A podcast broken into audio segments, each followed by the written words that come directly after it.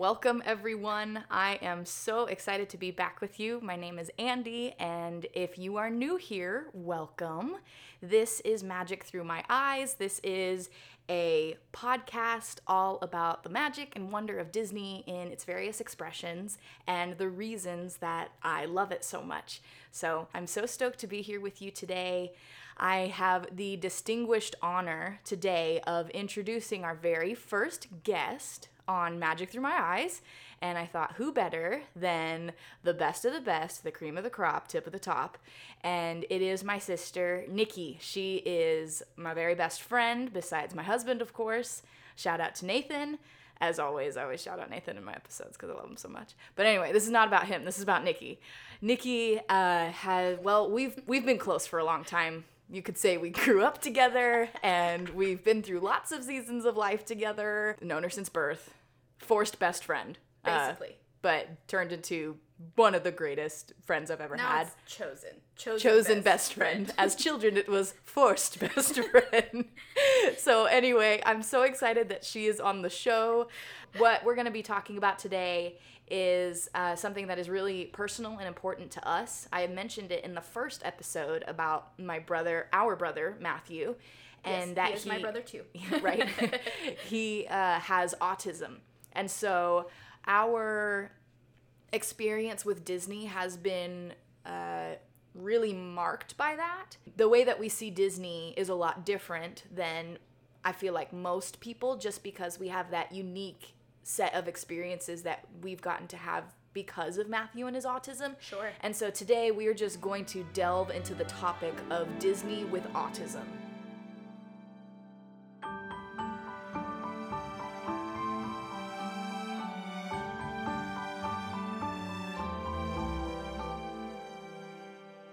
Nikki, Yes. describe. I forgot what you said. What was the question again? my question this is this is how like transparent and just like real we are. she was like, I need I need help coming up with a question. I need an icebreaker question for my guest. So I came up with my own question. So hopefully I, I do it justice. But the question was uh, describe, because your podcast is Magic Through My Eyes. yes. So describe the Disney magic in three words. Yes. Okay. So describe the Disney magic, like how you see it, in three words. Yes. Wow. What a great question. I know. I thought so too. Amazing. Okay. Um, let's see. So the first word that comes to my mind is just fun. Brilliant. Yeah. just so much fun and joy and laughter, but we'll we'll go with fun. Um, the second word that comes to mind is language, because Disney has the ability just with the music, the songs, the scripts, even if you take the sound element away and you look at uh, just the beauty of the artistry of what's created in their movies, I mean, it transcends languages. And then also, to a personal point, it transcends with our family and our brother's uh, limited language and ability to Right. speak. It gave us a dialect, so to speak, um, to use with him. I like that. So, okay, so that's my first two words. This is really cheesy, but the, the only other thing right now that's coming to my mind is life. Uh huh. I think it's a very Oh, life giving thing. And uh, a lot of people are like, if you love Disney, like you love it for life kind Uh-huh, of thing. Like, yeah. Or, oh, Disney's like, it's a way of life. So, I don't know, that's kind of cheesy, but those are the three that are coming to my head now. I like that a lot. The next time I'm on the podcast, I reserve the right to change if I want to update these three words to something else. I love it. Oh, that's great.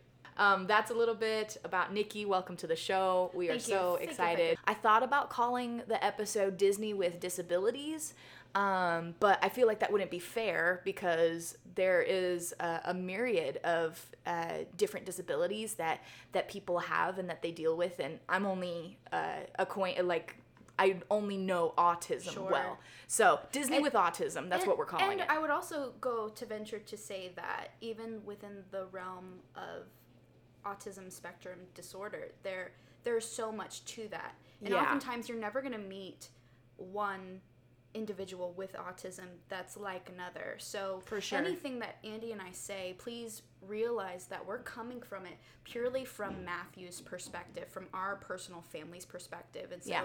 we hope that I would say the stories that we share and the memories and the moments, um, I hope that this is uplifting and like we're just able to kind of share a little bit of our story and have a lot of fun with it.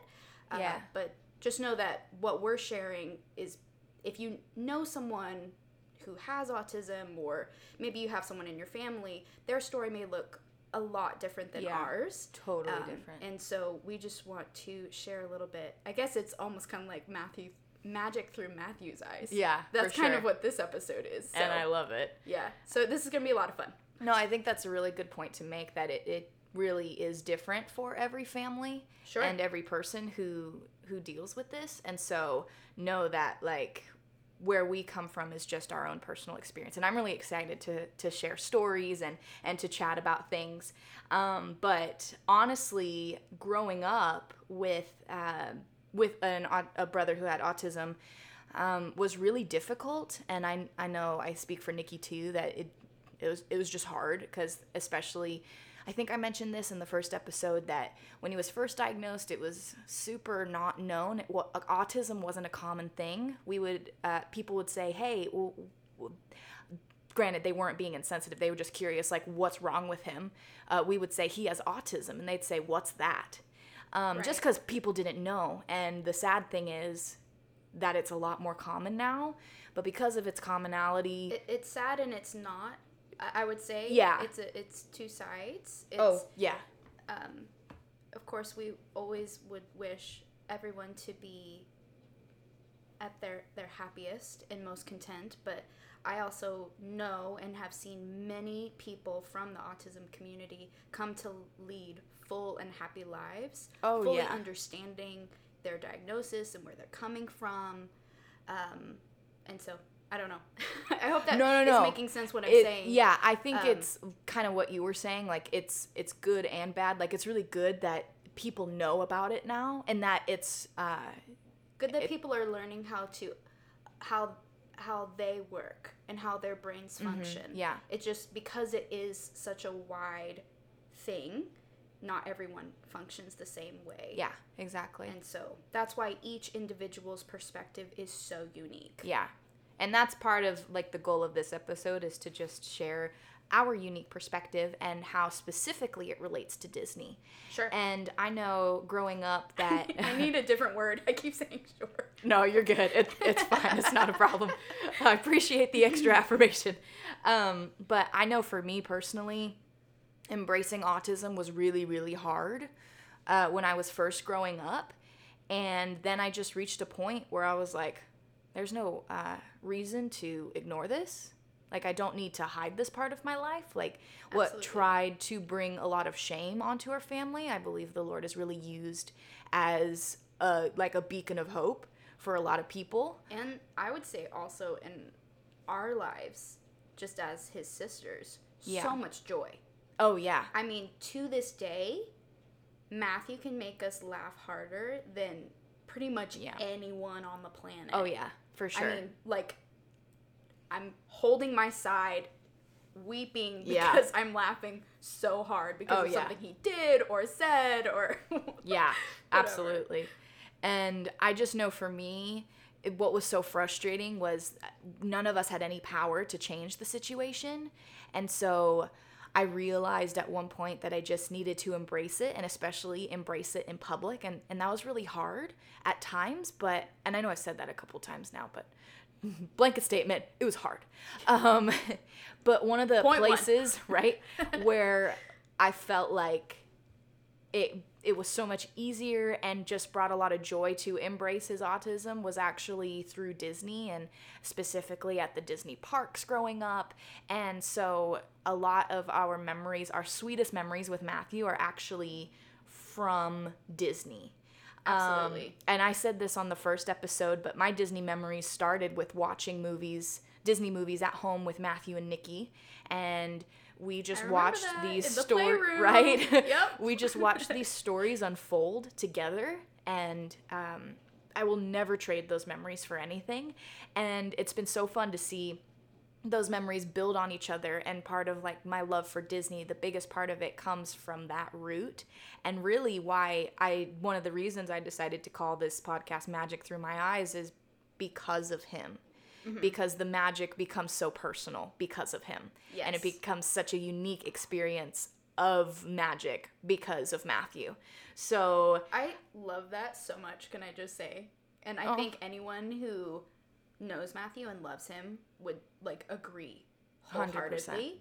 Um, because once they know him, I think they all come to appreciate things that he loves, and Disney being a huge thing that you know Yeah. he cherishes is definitely one of that. So and I think what it's a sweet homage! I That's so sweet. Thanks. I feel like it's uh, it's a way that people who don't know him can instantly connect with him, and he, he's like, if someone starts talking to like talking Disney to him, Right. Like it's all an automatic respect. Isn't there a shirt out there that says "Talk Disney to me"? There probably is, and if there is, we need to get it from Matthew Yeah, because like, uh, just anytime we take him out, like Yeah. just outside, just Absol- talk Disney to me. just um, talk um, we'll be good, right?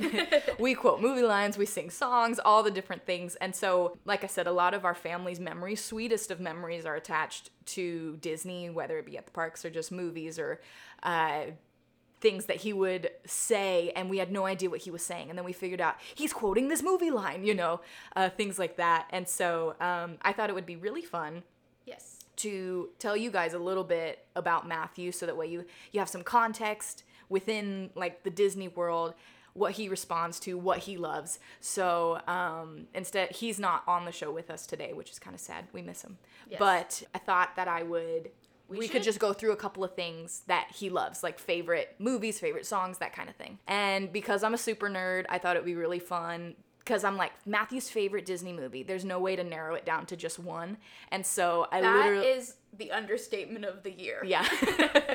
I thought it would be really fun to go through Matthew's favorites from each era. So, from the golden age of Disney animation, which is at the very beginning, um, I would say his favorites are Bambi and Pinocchio, Yes. hands down.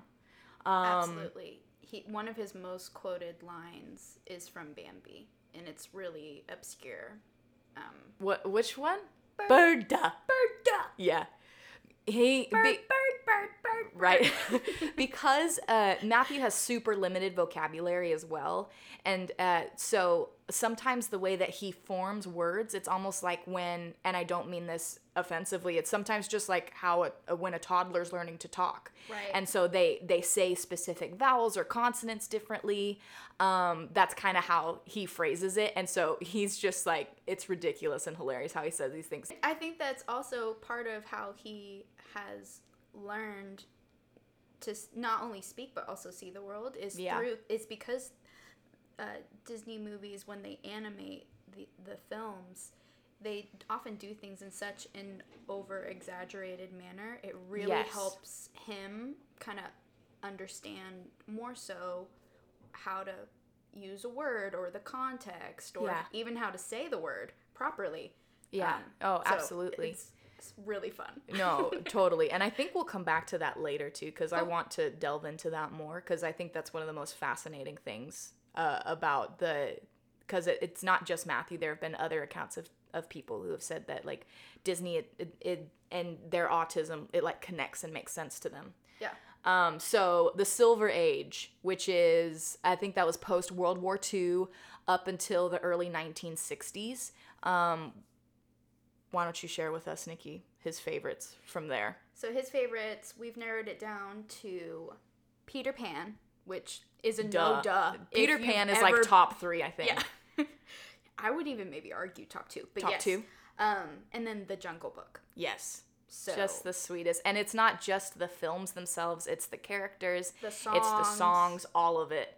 Um, so the Bronze Age, which some people refer to the dark ages of, of Disney animation, this was post Walt Disney, pre Disney Renaissance. Um, and so his absolute favorite from that era, Of all time. hands down, is Robin Hood. Um, but some honorable mentions, I think, would be Winnie the Pooh, The Great Yes. Mouse Detective, Uh-huh. The Rescuers. The Rescuers is great. And Oh, it's excellent. It's a super underrated film, so if you've never seen it, please Go watch The Rescuers. and Matthew a favor and go watch it. Yes. it's great. Um, so definitely I it's so funny because the Bronze Age is seen as like the some of the worst And he time ever. He just loves and it. he loves so many movies like basically every film from this time except The Black Cauldron yeah. and maybe another one or two. But like The Aristocats, Fox and the Hound, like all of these he loves them. He yeah. Yeah. So if he's like sick and not feeling well, he's probably he's going to be watching a movie from this time era. I didn't think about that. It's like Matthew's comfort food It- movies. yeah. These are Oh my gosh, yes. Yeah. Oh, I love it. Yeah. Okay, so past Bronze Age is when you get into the Renaissance, which are like the bread and butter of some of the best Disney movies that we've ever I known. mean, do we even need to go beyond this? Like- right? Do we have to? Um, yes. Uh, but his favorite, definitely from this time, would be Nikki. Take it, Aladdin, Aladdin. hands down. Hands stinking down. I mean, even still to this day, if you see anything Aladdin, he stops in his tracks and he's just like Yeah. taken back to that film Mm-hmm. with the character. I think even more than he can tell us. I think Matthew just identifies so much with Aladdin and with his story and Mm-hmm. trying to make his way in the world and Yeah. you know that in even the song a whole new world I Yeah. think just resonates with him so so much. Oh yeah, and that that song like drove me bananas for years because he loved it so much. It was one of the top songs that he would listen to, and I had to take a good break from it for like five years. Aladdin is a movie I never got tired of, but you I got so did. tired of it. like like, you- but now really, it's been resurrected for me, and I think Aladdin is a work of art, yes. especially a whole new world. Uh, but yeah, You've, I- you've made your peace with it, and now you love it. Yeah. Yes. And it's not like he like we said before, he loves every character from these movies, but I think his absolute favorite is Aladdin. Where I feel like the majority of people they're like, "Oh, the genie," which of course he's amazing, but for Matthew, like Aladdin hits home for sure. Eh, But to your point, there's not a character in that movie that he does not love. Yeah. I mean, Carpet, Rajah. I mean, Abu, Abu. the Sultan, yeah. even Jafar, like, Like, he's all game. all of it. The lamp. Prince Ahmed. Do you remember? do you remember? do you remember the lamp that we found? Oh, when we yeah. moved here to Texas, Uh-huh. and he found it in this like thrift store. Oh And yeah. he tore open the packaging, so then mom had to buy it. it was this two scale version of the magic lamp from Aladdin. Now, granted, it was made of plastic, Plastic. but it was so cool. he just He carried that carried thing that around thing- everywhere. it like it was a crown or like this rare jewel. Oh man, It he- is a rare jewel. but yeah, it was. Uh, he loved that yes, thing he so loves much. Aladdin. Um. Okay, so gotta get back on. Sorry. No, it's fine. It's me too. Like I'm just getting chatty, but it's fine. That's what this podcast is for. So post Renaissance, which is when we saw movies from Fantasia 2000, basically leading up to Tangled. Um, this was an interesting time of Disney animation. Matthew doesn't really have a favorite from this time, but I will He say the, that's exactly what I was gonna say. He tolerates the Emperor's New Groove. Yes. I personally love the Emperor's I New Groove, which is why I think he tolerates it because I watched so it so many times. And yeah, I, I think that's why he tolerates he, Matthew tolerates it for us. Yes. Not for himself. Like he would Yeah. never sit down and be like, hmm, I'm gonna watch The Emperor's New Groove today. Yeah. but like if we turn it on, I'll be like, okay, I guess. Yeah. I'll, with you. Yeah, for sure. So that is definitely from that era. And then I think a lot of people refer to it as the revival, which is uh, kicked off with Tangled and then going through movies like Frozen and all of that. So that would be to current. yes, Yeah. from Tangled to current. Um, and definitely his his favorite ever. Big Hero Six. He loves Baymax. Baymax. And I think Baymax is king. Baymax is so king. And I think that even to go on a Big Hero 6 tangent, because I can, Yeah. um, I think that shows just how well crafted those characters are because um, I mean Matthew basically everything that he watches besides Hero si- Big Hero 6 is anything up to Tarzan. After that he like doesn't care. No. Um, I mean, he he he won't really even tolerate Tangled or Frozen. No. Like he just doesn't really enjoy them. But I think there's something about the characters in Big Hero 6. I think it's something about your main character being a young boy, kind of pulling from those Aladdin vibes. Um, just something that he could really relate to. Um, and then for some reason, Matthew just connected with Baymax. Like he thinks Baymax is the coolest. I think out of all of the toys and like Disney collectible things that he has, Baymax is one of the like popular ones in his little bunch of stuff. Yeah. No, I, I totally agree with that. And it's so funny because you're absolutely right. He just does not care for the newer films. Like he he doesn't give a rip about Elsa. and I remember like when cuz he had grown attached to the film before I had seen it for whatever reason. I don't remember why. I was probably in college. So Yeah. busy with other things or whatever. Yeah, Um, I didn't watch It, he saw it first. I did not. Yeah, same here. I did not watch Big Hero Six, but then our mom kept saying Matthew really likes this. Matthew likes- so I was like, I there's guess I better watch it. And then I was like, oh my gosh, this movie's amazing. No, I watched it and I was like, this is so sad. Why do you like this one? but I'm very happy. I'm very happy that there is one that he likes. Yeah, me too.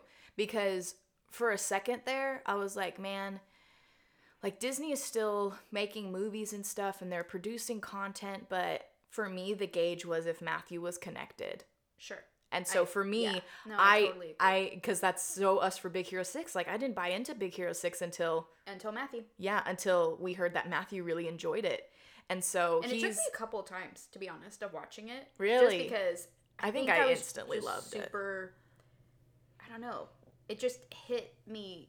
It struck a different emotional chord Mm-hmm. with me. And I think it was just what we were going through at that time in our personal lives and as a family. Yeah. All of that. And so, but now I just, I couldn't imagine life without Baymax. I know. And what he, in this, like, time frame for Matthew means to him. Yeah, seriously. It, yeah. So And I'm, it's I'm even- so glad that Matthew has Baymax as a friend. Yeah, and I think even from a, a practical standpoint, they. Uh, uh, I listened to this other Disney movie review podcast, and what they were talking about on there when they were first doing test screenings of Big Hero 6 was that Baymax was like scored the highest out of any character that they tested out ever.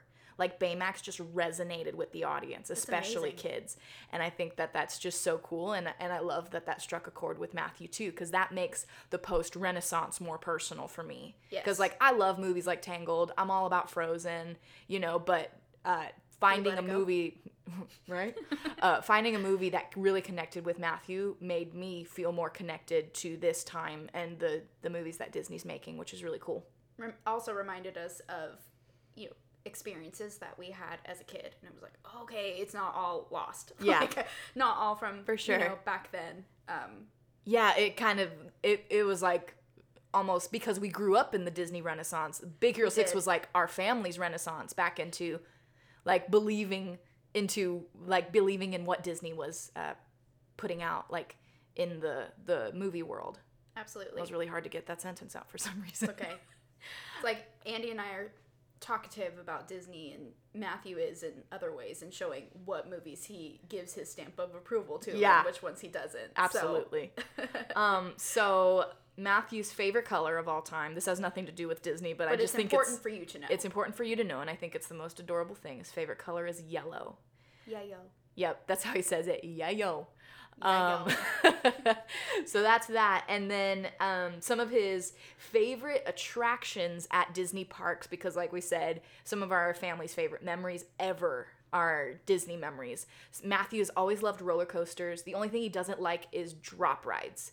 So nothing like Hollywood Tower of Terror. No, no, No. that is not his cup of tea. But he loves classic dark rides. He also uh, with roller coasters he doesn't necessarily like loops. Oh yeah, So That makes anything sense. where he's like going upside but he loves going fast. Like that does not bother him at all.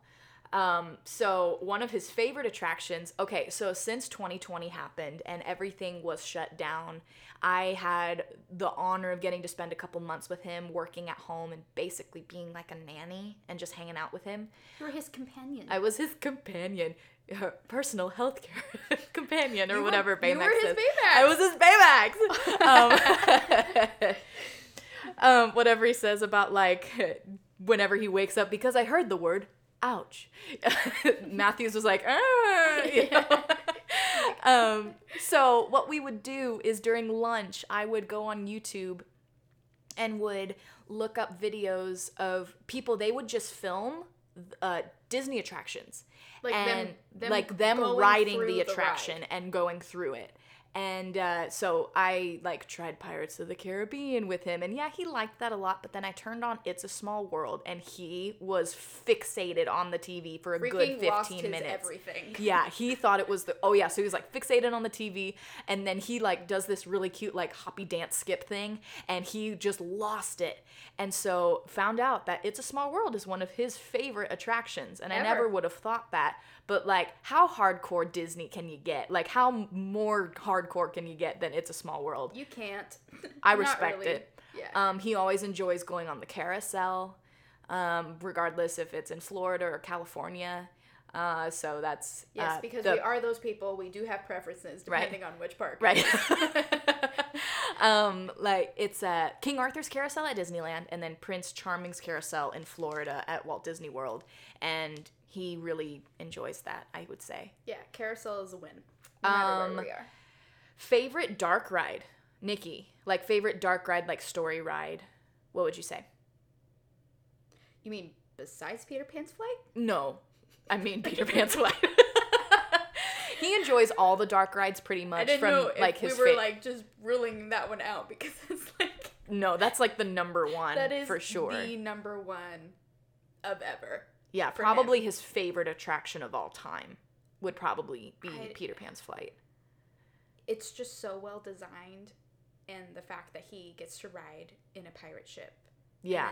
and And even way the way that the the, the ride is designed where you're not like on the ground, like you are floating above. Um it's just brilliant and I think it Yeah. makes him feel more connected to the story. He just loves flying. So you know, movies and characters that fly. Yeah. So and Matthew's always been great with airplanes. Yes. Like he always does great traveling on on planes. So I think he he's just always been like what would Peter Pan do? What would Aladdin total- do? Right? Where's my magic carpet? Where's my magic carpet? That's true. His favorite characters fly. Even in the Rescuers. I didn't even think about that. Wow. That's what I Mind just was blown. saying. That's insane. flying. I think I think that's um it's like a power move for him. you know? Totally.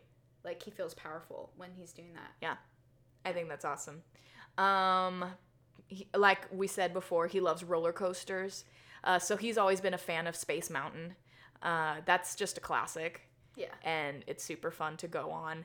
And yeah, he actually when we would watch like those YouTube videos of just watching the rides in essence, he really enjoyed Pirates, and I wasn't expecting that. He really enjoyed Pirates of the Caribbean. water. Yeah, he loves the love- boat rides for sure. He, he does love water. Speaking of boat rides, Yo ho yo ho, a pirate's life for me. um, Just kidding. Wrong ride. wrong ride. Splash Mountain is another family favorite and Yes. definitely one of Matthew's favorites. Absolutely. Is there are there any others that you can think of? Maybe he did. Oh, I will say this: he did not love the Incredicoaster at California Adventure. Am I right? Yeah. I think it scared him a little bit. There's a lot going on during that ride, which makes it It's a really fun, immersive experience, but maybe was a little overwhelming for him. I think because of the, at least for me, based off of watching him, the reaction, I think it was all of the sound. that Yeah. Mm-hmm. Goes on throughout that entire ride. Every ride, like every seat, has their own speakers on either side of them, and it's I kind of narrating the story. And the was a bit music and the dialogue is just pumping so loud. Yeah. Yeah, I, I would agree. I think that's kind of what turned him off to that one. Um, But it's not that he doesn't like fast roller coasters, because he does. The other two rides that I thought of, which this is very iconic, but Dumbo. Again, I totally forgot about Dumbo. character that flies. My goodness. So- we're learning new things about Matthew today, or at least I am. That one. And then um, this is a California Adventure, but Ariel. Ariel's Oh, Grotto. yeah. Mm-hmm. It's just a very sweet The, storybook um, ride. Oh, and Winnie the Pooh. He also Oh, loves duh, that one. Winnie the Pooh. Um, yeah, the the Little Mermaid story ride. I think it's called Voyage of the Little Mermaid. Yes. Um, he loves that, but he also loves Ariel. Like she, he he has a sweet spot for all those princesses for Yes, he sure. does. But I think he especially loves Belle, Ariel, and Jasmine. Yes. I think those are the ones he grew up with the most. Yes. At least Renaissance time, which is when we were all born, was when those movies were coming out, which Don't give away so our cool, age. right? um, so I alluded to this earlier, but I would say Matthew's favorite characters ever are Peter Pan and Aladdin And Robin Hood. And Robin Hood. You cannot leave out Robin Hood. They're like the great trio. My husband once did the math for us, and Andy and I have watched Robin Hood easily over 1,100 times with Matthew. I don't, doubt it. I think it was like 1,100, uh, 1,137 times or something like that. Oh my something gosh, like that. that's bonkers. yeah. yeah, it's yeah. it is so- such. Mm, it is like But the difference with he Robin always Hood turns that movie on. is, um, at least when you're at the parks, that is not a character that is so often seen. That's correct. So Yeah, I for his birthday last year, they had these at the Disney store, these journals, and they were basically lookalikes of the books, like the storybook opening of the movies. So they had like a Snow White one and a. Sleeping Beauty book, and they also had one for Robin Hood. So I knew I had to do something with it for his birthday because he loves that movie so much. And so because it's just a journal on the inside, I decided to make it like a little scrapbook um, of photos and still shots from the movie. And then also, I did some research and found some photos of the Robin Hood characters at the parks, which I think is part of why he likes the book because he's never gotten to see those in person before. Right. We've never seen them while we've been there, and they are definitely more rare. Um, so I think that may have been why he enjoyed one of the reasons he enjoyed that book. But to be honest, though, it was just the stills from the movie. yeah. as much as I'd like to think my extra thought and intention was like his favorite part, he's like, I just really love this wanted poster of yeah, Robin. I just really need this up in my room. Right? Thank you very much. But yeah, no, I think I agree with you on those being his top favorites. Uh, but I also want to go on record saying that as much as Matthew cherishes what you would call like the heroes of the film, Mm-hmm. I mean, his love and appreciation for the sidekicks is like right up there. Oh yeah, he has them. such respect for sidekicks. It just so happens that his favorite characters are the that we know guys. of. But he may surprise us one day. Okay, so I'm really excited to talk about this. This is favorite memories with Matthew. This can be from just watching movies at home. Uh, I got I jotted a couple of these down, but if you have any additional ones that you want to add, Nikki, like please feel free. And I might like help you tell the stories. Yes, because please. most of these stories that she's about to share, We've we, all we were all there. So, our family went to Disney World for Christmas in 2015. Instead of doing a traditional Christmas at home, we didn't do any gifts for each other. We all just went to Disney World together. And if you are unaware, Disney World is located in Florida. Yes. So, in Orlando, Florida, that's where we spent the days leading up to Christmas. Uh, It's a very tropical Christmas. right? Tropical Christmas. About five years ago now. And it was our final day at the park. So, did we do a character breakfast for you that morning? We did. We went to the Crystal Palace and had breakfast with Pooh and friends, and Yeah, it was so- so much fun. Highly recommend in case anyone's Yes. ever curious. Crystal Palace is great. Crystal Palace, I feel like, doesn't get enough love. So this is me giving Crystal Palace more love, Yeah, and inviting you to do the same. right? So we were having a great day, and we heard that there was going to be a Peter Pan meet and greet right outside of Peter Pan's flight in Fantasyland. Mind you, this was like towards like kind of the middle ish Yeah. of the day. Like we were, trying to kind of figure- tired. It was after no, we were definitely tired. It's like that we after lunch slump, but you're like, lull, and you're like trying to figure out what to do and where you want to go. But then we hear this rumor, and we're like, "Oh, it's on." Right. We knew that we- we, wanted to meet Peter Pan. We were we were gonna wait however long it took. and we bolted. Yeah. to get there. Because fun fact, I believe I could be wrong, so correct me. Mm-hmm. Andy is more of the historian than I am, but I believe less than one percent, I think it's actually two. two percent, okay, two percent of all people that come into the Walt Disney World park get to meet Peter Pan. Yeah, so it's such a rarity that he even comes out. And so it was a really big like deal. rarity with like your t- like where what your schedule is for the day and where you're going. yeah. yeah.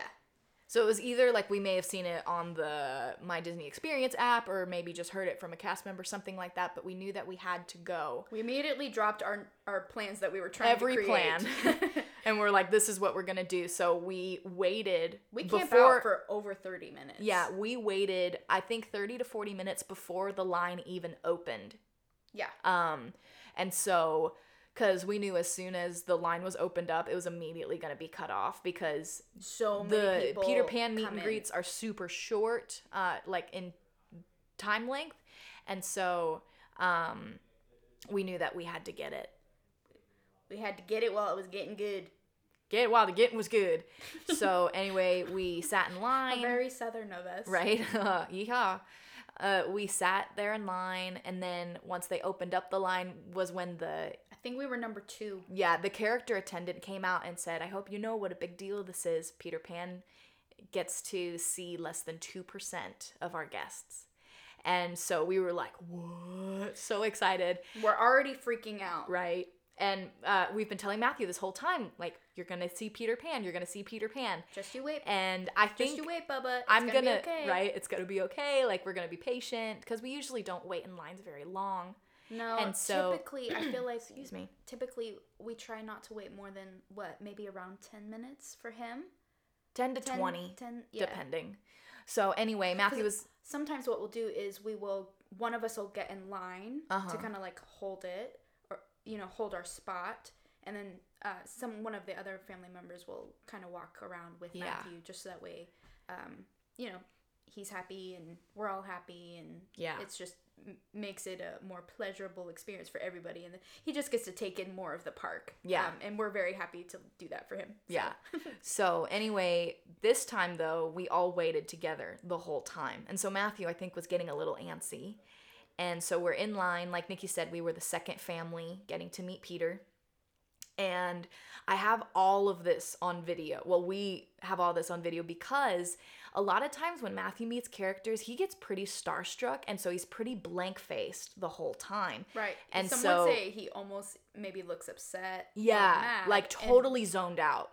Which that's not the case at all No. i think just inside he's freaking out. I think out he's freaking out so much and that he doesn't like know what, what, to do, do. I do Right. what do i say Right. like what what and i think there's so many lines from those films that are racing through his mind he's trying to figure out what would What be he the wants to right say. thing to say oh, to them so cute. yeah and like reconnecting like when you reconnect with a friend Mm-hmm. from for a long time and you're like so happy to see them but you're just not quite sure how to start the conversation Right. but like you wouldn't want to be anywhere else and you're so happy to like be Yeah. with them and be hanging out For once sure. again And so what we usually do, because Matthew a lot of times is pretty stoic, um, when he meets these characters, is one of us will go with him. So either I will go with him to meet the characters, or Nikki will go with him to greet Right. the characters. This time it happened to be me. and we take turns so whoever's not with matthew not the companion Right. is the photographer slash videographer right. because Be- we try to document every single one of these experiences um, absolutely. for him to look back on And what's so sweet is we'll just like film it on our phones, him getting to greet the characters and them signing their autographs in the book. Um, he loves to go back and watch these videos. over and over Yeah, when he sees the characters, when he meets them, whatever. Um, so like in the moment he's overwhelmed, but when he goes back, he just oh my gosh, he loves it so much. So anyway, Nikki and my parents were filming and taking photos, and I I know that, and I'm thinking on the practical side of things of you know this guy is just trying to do his job. You know, Peter's just trying to do his job. And so I want to make it as easy as possible, knowing that Matthew is not the average guest that Peter Pan is going to talk to. And so, like, I try to move the conversation forward, you know, because, you You're know. trying to be helpful to all parties involved. Yes, exactly. And so we kind of act as a bridge, you know, for communication and all this stuff. And a lot of times we're able to talk to the character's attendant and say, hey, he has autism. And so that they can let the character know, hey, this is a thing. So that way they know how to communicate with him better. Right, and just a quick note on that. Again, please remember that what we're sharing is coming from our personal family's Yeah. context. Not every person that has a diagnosis of autism will have an experience like this Sure. or will, you know, have uh, those considerations brought forth to Mm-hmm. Yeah. them. And it's not always needed in Matthew's specific case, just to make sure that all parties were comfortable. This is how our family has chosen to handle Yeah. these kind of encounters. But again, it's for just to make sure that everybody is comfortable and happy and safe and just has a really wonderful experience. Yeah, absolutely. And so, anyway, I'm getting Matthew's autograph book ready, you know, telling him we're about to see Peter Pan and it's going to be so exciting. And, And he you keeps know, looking down at the, his shoes. Right, know, keeps looking down the his shoes or and down at his book. And he's like, you know, that like nervous shuffle. Yeah. Like, oh, the It's so sweet. And getting so and excited. and so um he is finishing up with this one person and uh Peter Pan is about to come up and say hello and so Peter Pan's walking up and I'm like getting Matthew psyched up. I'm like, we're about to see Peter Pan and all this stuff and and uh my heart is like racing telling the story right now because it's one of my favorites ever. And Nikki, chime in when you want, but I remember we're all panicking, like inside. right, we're we're all like, like so nervous. We're like, what's gonna happen? mom Um, and dad are like holding their breath, and I'm Right. like, I have to make sure I get the they're just shot," so and- happy. yeah. and I'm just like, I'm getting to to do this with my brother. It's my 21st birthday. And, and I'm also like, day. need to make sure that this goes okay. Yeah. And so Peter Pan comes up and he says hello. And I said to Matthew, Matthew, say hi. And Peter Pan happened to hear me. And so Peter looks at Matthew and goes, Hi, Matthew. And Matthew, like, stopped in his tracks. He totally freaked out. He's like, he knows my name. Peter Pan knows my name. It's like the guy in He Cars. called me by name. Where do you know the the rusty car named Fred in Cars, and Yeah. he's got his name on his license plate, and so all the famous cars come up to him, and they're like, "Hi, Fred," and he's like, "He knows my name," you know. Like, that was like Matthew, but this was a lot cuter. Except Matthew's not a rusty card, Right. Case anyone's wondering. Yeah. It was just like one of those moments, and Yeah. so Matthew totally freaked out. He's like, "Peter Pan knows my name. Like I've known his name my whole life, but Peter Pan knows my name. Like all this stuff." And Well, and even if Matthew, because Matthew's probably thinking, oh, he knows who I am, but it's the first time in his life he's heard Peter call him by name. Yeah. And there's something really powerful about that that we can delve into, of course, but just like I mean, there's there would be nothing like hearing your childhood hero say call you by name. Childhood hero, best friend, and just someone that you look up to. Yeah. I, I, it, it's such a beautiful thing for you and I to look back on, but I can't imagine Yeah. what it's like for Matthew to look back on that moment. Yeah, seriously. Okay, we really need to finish telling the story. Right. So so anyway, he says, "Hi Matthew," and we step up and I'm, you know, trying to, you know, keep conversation moving and so I'm like telling Matthew to do this and that and Peter just says, "She bosses you around, doesn't she?" or he says something like that like does or no, she he said, "Do you do everything that she tells you to do?" you know, something like that and and so I showed the book, the autograph book, because Matthew had it in his hands and he wouldn't hand it to Peter. And so I'm like, dude, we gotta get done. Like, hand your book to Peter Pan so that way, you know, because there's a lot of people behind us. And so Matthew would not hand the book over. And so I I reached for it and because Peter Pan asked, "Oh, do you want me to write in your book?" And I said yes, and I'd go to reach for the book so that way Matthew would hand it to him. But obviously, Peter Pan is seeing that Matthew doesn't want to let go of this book, and so Peter just goes, "Oh no, I can write it with him. I'll show him how to write my name."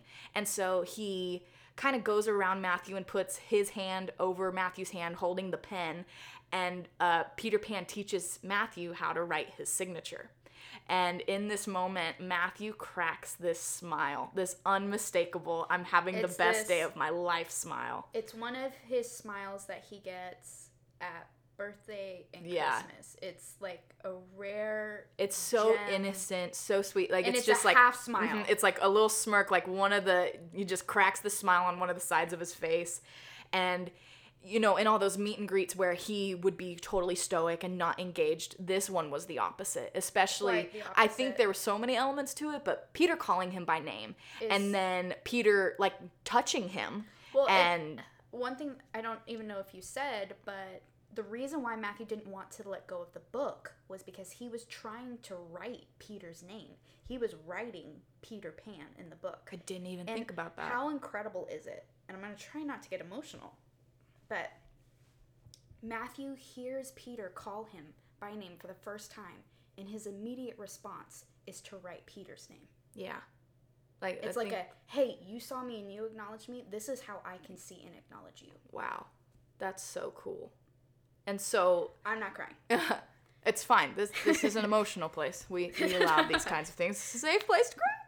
Um, but this so they're writing his name, and it was the sweetest thing ever. And as soon as they were done, um, Matthew's just hooting and hollering at this point. He's so excited. He's laughing. He's he he does this like weird vocalizing thing where he just it's not a scream. It's almost like a woo. It's like a woo, you know, something like that. Sorry, Yeah, that was like probably Matthew- really loud. It's it's like Matthew's version of a, an excited shout. Yeah, and so he's like doing that and hanging out with with Peter Wu. Pan, the Matthew woo, and uh, so then we take our picture with Peter Pan, and and that was it. All of that happened in less than a minute.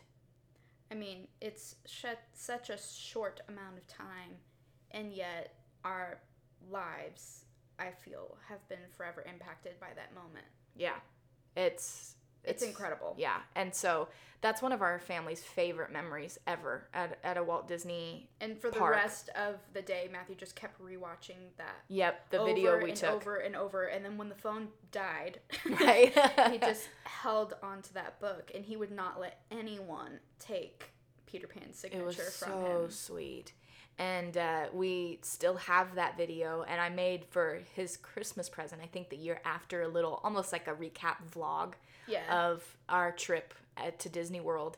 And I included the whole clip of Peter Pan in there, where I just included segments of the others, just because I knew how important it was to him.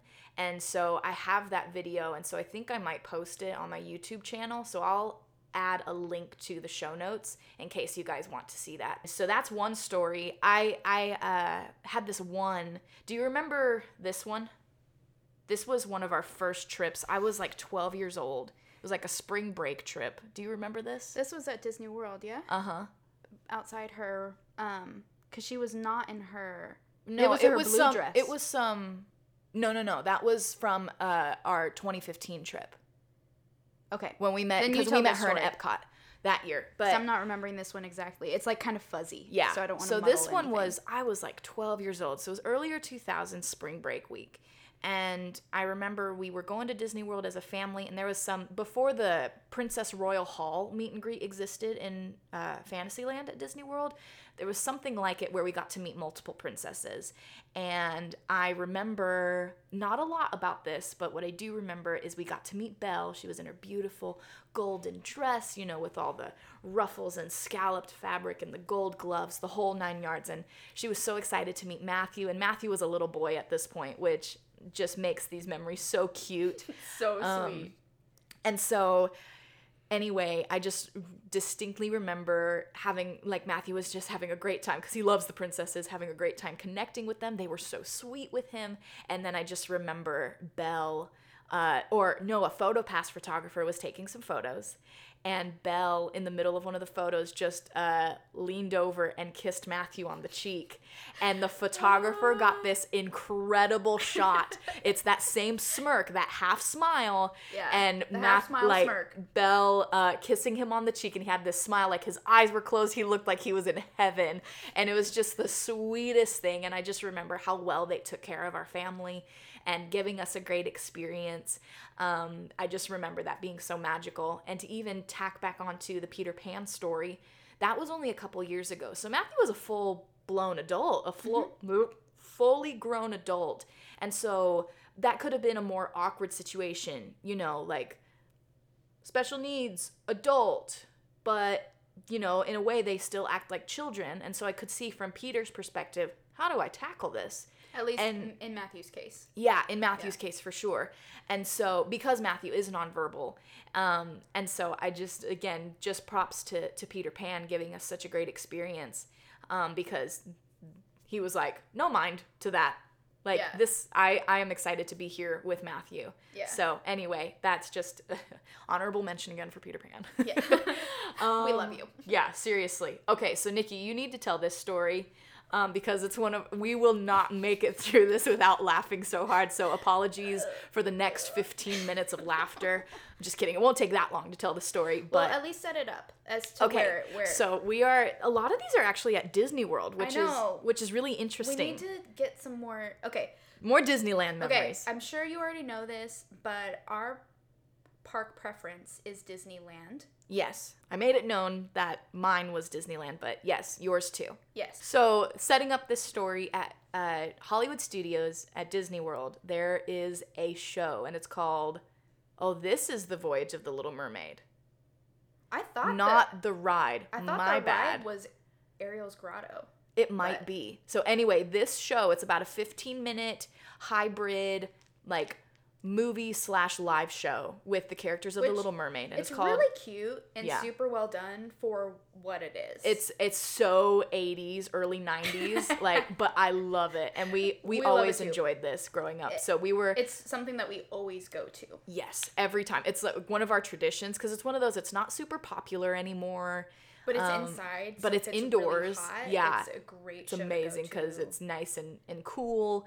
So anyway, we love Voyage of the Little Mermaid specifically because of this memory. So we're in the show and there are like some of the parts like Ariel is live and she's singing and then they do this really cute under the sea uh, musical number with blacklight puppets, Yeah, I was um, gonna say there's puppets. There's bits from the lasers, Film. 90s lasers. Yeah. Remember like the ocean above you, it's like You remember in Under the Sea they have like the bubbles. Yeah. Fall. So cute. That's right. super super so it's super interactive. It's like the 90s version of the Frozen sing along.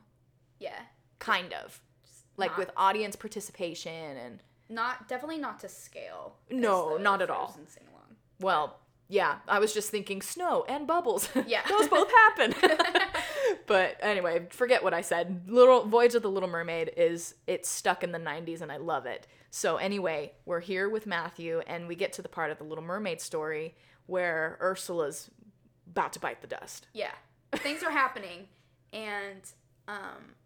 None of it is on stage. It's all just parts of the movie right, that they so put on this, screen. point where Ariel is backstage and we're like Andy said, we're watching the bit of the film where this is all going down.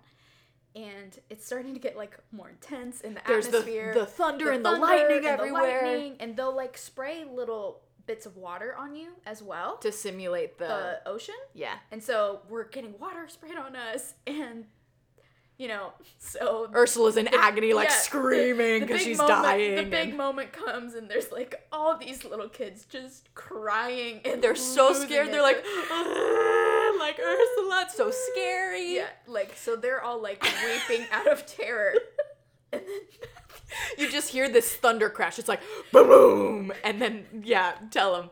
I can't do it. So this thunder crash happens, and all you see is these little kids crying, and then Matthew is laughing hysterically, like screaming, laughing Screaming, in this laughing theater. because the villain died. Like he thought it was, it was like this moment of victory, He's like, and he thought it was won, right. Evil is done. right, and he's like, ha ha, like hardcore. He was laughing so hard, and we we were laughing too because it was just the funniest thing. At You never thought you he would like, have that kind of Oh, reaction. yeah, no, no, no. And um, first I'm like so embarrassed because there's like all these little kids and they're like terrified out of their minds, and then Matthew's Then you just like, hear, and Matthew's like, bah, you know. he's just laughing so hard, but that quickly like quickly dissipated, and I was like, this is hilarious. Like I have no reason to be embarrassed. This is so. so funny. all of our family, we were just cracking up. I think that was that same spring break I think trip. it took us until the rest of the show for everyone to calm down. Yep, we were laughing so, so hard. Because every time it would stop, he would like start up again. Right. and- like Matthew, you need to calm down, and then he would just lose it again. It was so funny. It's so so. So funny. that's one of the reasons why we always have to do Voyage of the Little Mermaid yeah. at Hollywood Studios. It's just the best. It's yeah. So this is a movie memory. I guess we're transitioning to movie memories now. Um so one of one of my favorite Disney movies of all time, but especially from like that dark bronze age of Disney is the Aristocats. A lot of people have different opinions on the Aristocats.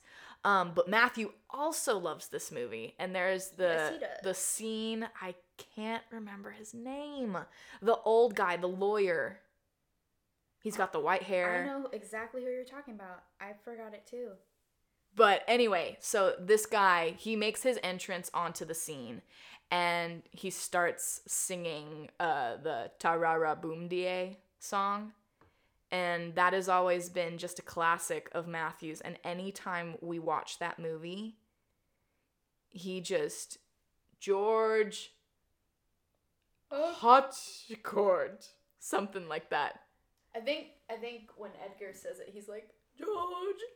Harcourt. Yep, yep. George.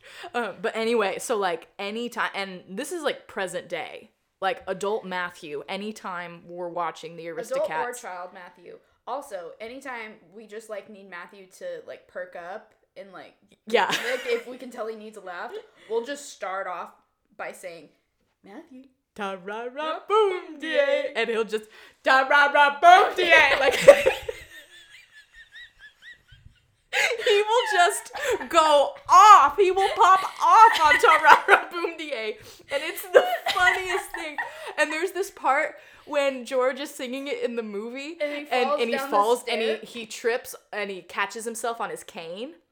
And he's like, whoops. And Matthew always does. Then he goes, whoops. And then he falls on the ground. And oh, it's so funny. That's I just, just like, laughed really hard. yeah, me too. It it's so good. Um, any that come to your mind? I have a couple more. Of like just m- Yeah, like, just movie Disney memories. quotes? No, just like Disney memories with oh, Matthew. Disney memories with Matthew. Well, I mean, this is like really sweet and sentimental, but I do think it is worth mentioning. Yeah, please. That um, pre-pandemic, we all took a special little trip down, which people probably already know about. But and then your now husband proposed to you mm-hmm. It, at Disneyland, and uh, I was the photographer of the moment. Yeah. And my Thank husband God you were there taking was pictures. Otherwise, we wouldn't have any. and of course, you know, there's a whole shebang that goes into planning any proposal, but we're there and it was there were so many people we were trying to uh, video chat and Yeah. things that pretty much everyone was busy. And yet Matthew, so he didn't really have someone attending him Right. you know, for those would. 10, 15 minutes. And he was just so chill and he hung out and watched. And I just, I don't think I'll ever forget watching him go up and hug you and Nate Yeah. afterwards. Oh It's my like, gosh. It's like he knew. He totally knew. He totally knew. And, you know, too often I don't think we give him enough credit for understanding what's going on yeah. but and uh, yeah because i remember having this little moment with matthew uh, before it all took place on one of the benches in front of the castle and Yeah. saying like nate's gonna propose to andy and not knowing fully how you know how much he understood and, Yeah. um you know a ring was involved and stuff uh, but thankfully thanks to many princess movies i think he does have a, an understanding of what engagement and falling in love and getting Yeah. married What that all can look that like. what that can look like and so that was that was just a really really really sweet thing watching him Aw. just walk walk up and like bear hug you both And he at was the so happy. Like he was, it, yeah, he totally knew, I think, what was going on. He was just, he looked like when we gave him that hug, he was like, I'm satisfied. I'm satisfied with my care. Like, yeah it was, uh, it was so sweet. But So, yeah. that's definitely one i know that's more on the cement- sentimental No, side, that's but- good. I love that. um, I thought another one worth mentioning, uh, kind of on that whole note of Matthew's emotional tel- intelligence is much higher than we ever give him credit for. Absolutely. And excuse me, Matthew, we need to start giving you more credit. right? So hear hear us now. We will. We give you credit. Yes. Um, but anyway, so we were. It was I think just a couple years ago. Matthew loves all Disney movies pretty much, but uh, it's not in his top favorites. But he really enjoys The Lion King, yes. and so um, for the first time a couple of years ago, I noticed I was like, Matthew doesn't look okay. Like he looks sad or he just looks not disengaged, but he looked genuinely remorseful. And I wasn't sure what was going on. He wasn't super upset. He wasn't crying or anything. And then I, didn't have a bad day. yeah, he didn't have a bad day. I was like, he's watching a movie. Like, what's wrong? And I realized I went into the room and noticed that he was watching the part of the movie where Mufasa died. And I thought it was so sweet. And I got pretty emotional myself just thinking about the fact that Matthew totally connected with the story in that moment. And he knew that there was something wrong. Yeah. And he knew that something was missing, that someone was missing. And um, It was ev- almost like he was silent out of respect yeah, for that character. Yeah, and he always gets so concerned, and that's the thing. Every time he watches The Lion King, it's the same thing that happens. Like he just gets so worried and concerned in that He moment. wants to make sure that Simba's gonna be okay. Yeah. And I just think that's so sweet. Like it's genuine. It's both heartbreaking and adorable. Watching every time he Yeah. and like as soon as it happens, you just see him kind of like his demeanor changes, yeah, and he- he's it's a little just adorable. So Oh, I love that. it, it's definitely incredible watching and amazing to see things through his perspective Yeah. as much that. as we can. Um, this is like a random thing, but I Mhm. do remember us, um, he and I dressing up as Jasmine and Aladdin when we were really little in the Bordeaux house. I think it was, or maybe it was the big house in Livermore. But anyway, that was fun. So sweet. I remember getting to dress up with him there. And also before you were in the picture, Uh-huh. um, I'm talking about life. Right. Circle of Before life. I was born. Yes. I remember in the big house in Seattle, um, us playing and acting out Lion King. And oh, that's so cute. our pride was all of our stuffies, so like all of our stuffed Yep. animals. I remember seeing photos of both of you shirtless because you were like embracing the lion yeah, life. well, shi- uh, lions don't wear shirts. Well, y'all were like two and four Yeah, at that super point. little. It was adorable. Yeah, so So cute. I, I, totally was definitely about that. obsessed with Lion King at that point. Um, so yes. I love that. Um, this goes without saying. Any fireworks, Matthew just loves. Like he loves fireworks, but especially Disney fireworks. what movie do you think it's tied to? Maybe the Rescuers. Maybe Mary Poppins. My first thought was Aladdin, but then I was like, Oh, I don't know duh. If that's like too. No, that totally Like, makes sense because duh. there's the big fireworks at the end of the movie, right before the credits roll. I didn't think about that. Yeah. A whole new world, a whole new life. Yeah, the life. whole thing. I love it. So yeah, he just loves fireworks and just the sweetest memories of of him just gazing at those bright lights in the night sky. also, you've not lived until you have gotten to go to a parade with Matthew. Oh my gosh, he loves parades. Uh, Just, yeah, he's like He's adorable. living his best life, seeing all of his friends, waving to them, clapping, cheering them on, singing So their sweet. songs as they come by. Yeah. So Oh. fireworks, parades. I don't know that I could pick one over the other. Mm-mm. I think we tend to elevate the character meet and greets purely because we can record those and it's more of an individual. They're such personalized experiences, and that's part of the brilliance of them. But every aspect of what we've been able to share with him has been magical within the realm of Disney, whether that's been at the parks or at home Yeah. in in our living room. And this so this last little story that I'll share isn't tied to any one particular movie, Yes, tell us. but I remember just thinking and wishing to myself kind of what you had referenced before, man, like I just wish we could be normal. Yeah. I just wish I could talk to my brother Mhm. and we could play and this wasn't anything against his autism. I I, I wanted to be able to just hang out with mm-hmm. him. And i didn't know how to do that. I didn't know there's there's so many more tools and things that are available now to help educate us. But i you know i i remember at that moment just being a, a little girl and a sister that Yeah. really wanted to be able to be there for her brother. And you were there too. You were really little so not talking much yourself either. Yeah. but I remember we would just all crowd around in our playroom in front of this little TV and we'd pop in a movie and it was like everything melted away. Yeah, nothing mattered. No. We were all just there watching these stories unfold and um, getting to know and fall in love with these characters, fall in love with their stories, fall in love with the music.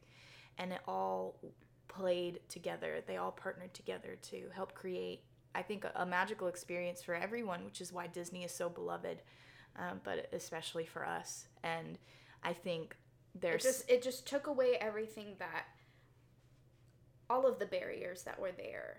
It provided a place. yeah, like and a platform nothing mattered at that point anymore. Nothing mattered. Yeah. And we could sit and giggle and laugh and be together as a family and I just Yeah.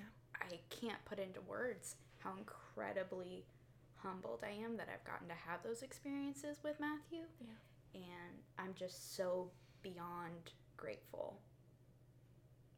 oh yeah. yeah. And No. I don't need to just keep reiterating No, I, I I'm on the exact same page with you, and um, kind of what you were talking about earlier. Um, there is this incredible. I'm just gonna plug it here because I'm thinking about it.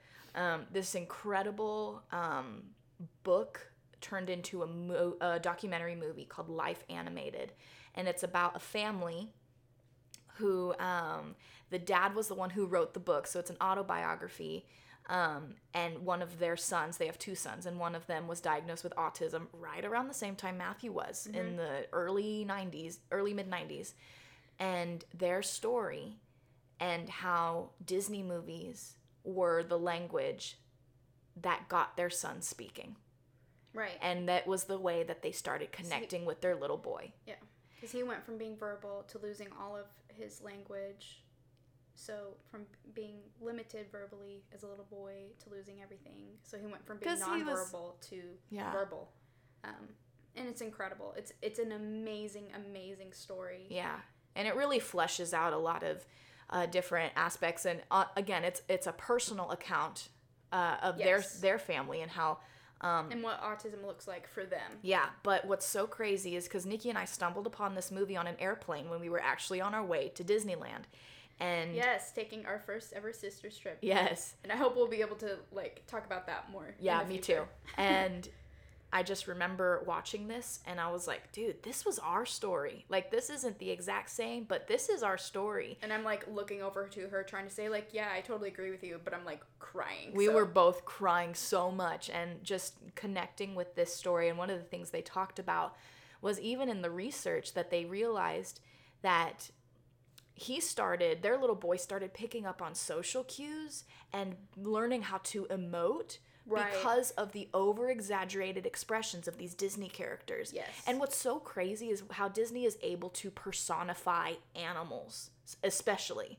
Um, and just how they're It's able crazy. to give them that human emotion like in the the scene where Mufasa dies in The Lion King, it's just so real because they make Simba look like a little boy right. who's losing his dad.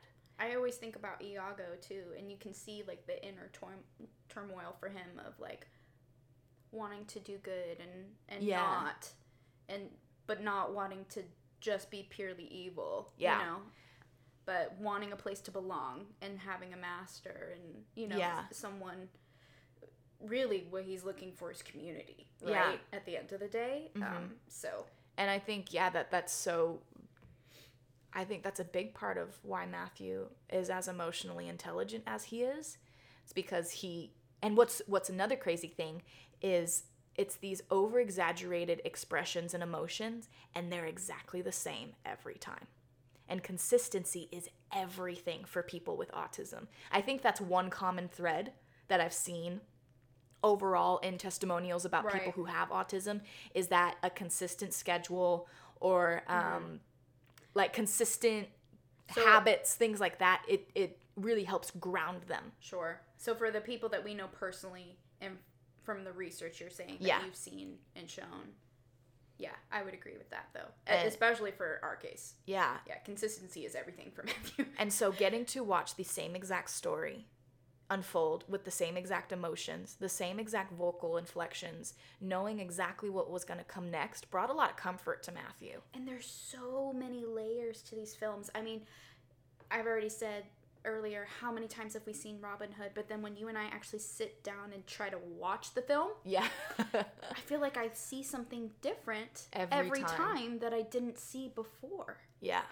It's just it's amazing. But what's so cool is you're able to see those delicate intricacies and the details because you can lean on the fact that the story will be consistent, Right. which is so, I think, so cool and what's so great about movies mm-hmm. specifically. And so I think Matthew really connects and has really learned part of what being happy and being sad and, and how to do that is all about is because he's gotten to watch these movies. I mean, like when someone needs a hug or mm-hmm. like a smile, all of those things. Yeah, exactly. And even sometimes wanting to connect with Matthew in a certain way, you know, you can say a movie line and you're like, he's like sold. Yeah. And I think that's so sweet. and songs. Yes, and songs. Haha, perfect little segue. segue. Yes. Um, Don't mind if I do. don't you can have me. You can have me back. right. um, I wanted you to touch on this, uh, Nikki. Several years ago, Matthew was still pretty young. Um, He you was 15. you were 15, so that meant he was 13. Um, you taught Matthew how to sing. I did. and I want you to tell the whole story because Okay. it's still one of the coolest things ever. Sweet. I will do my best. I may To, chime uh, in if I remember things.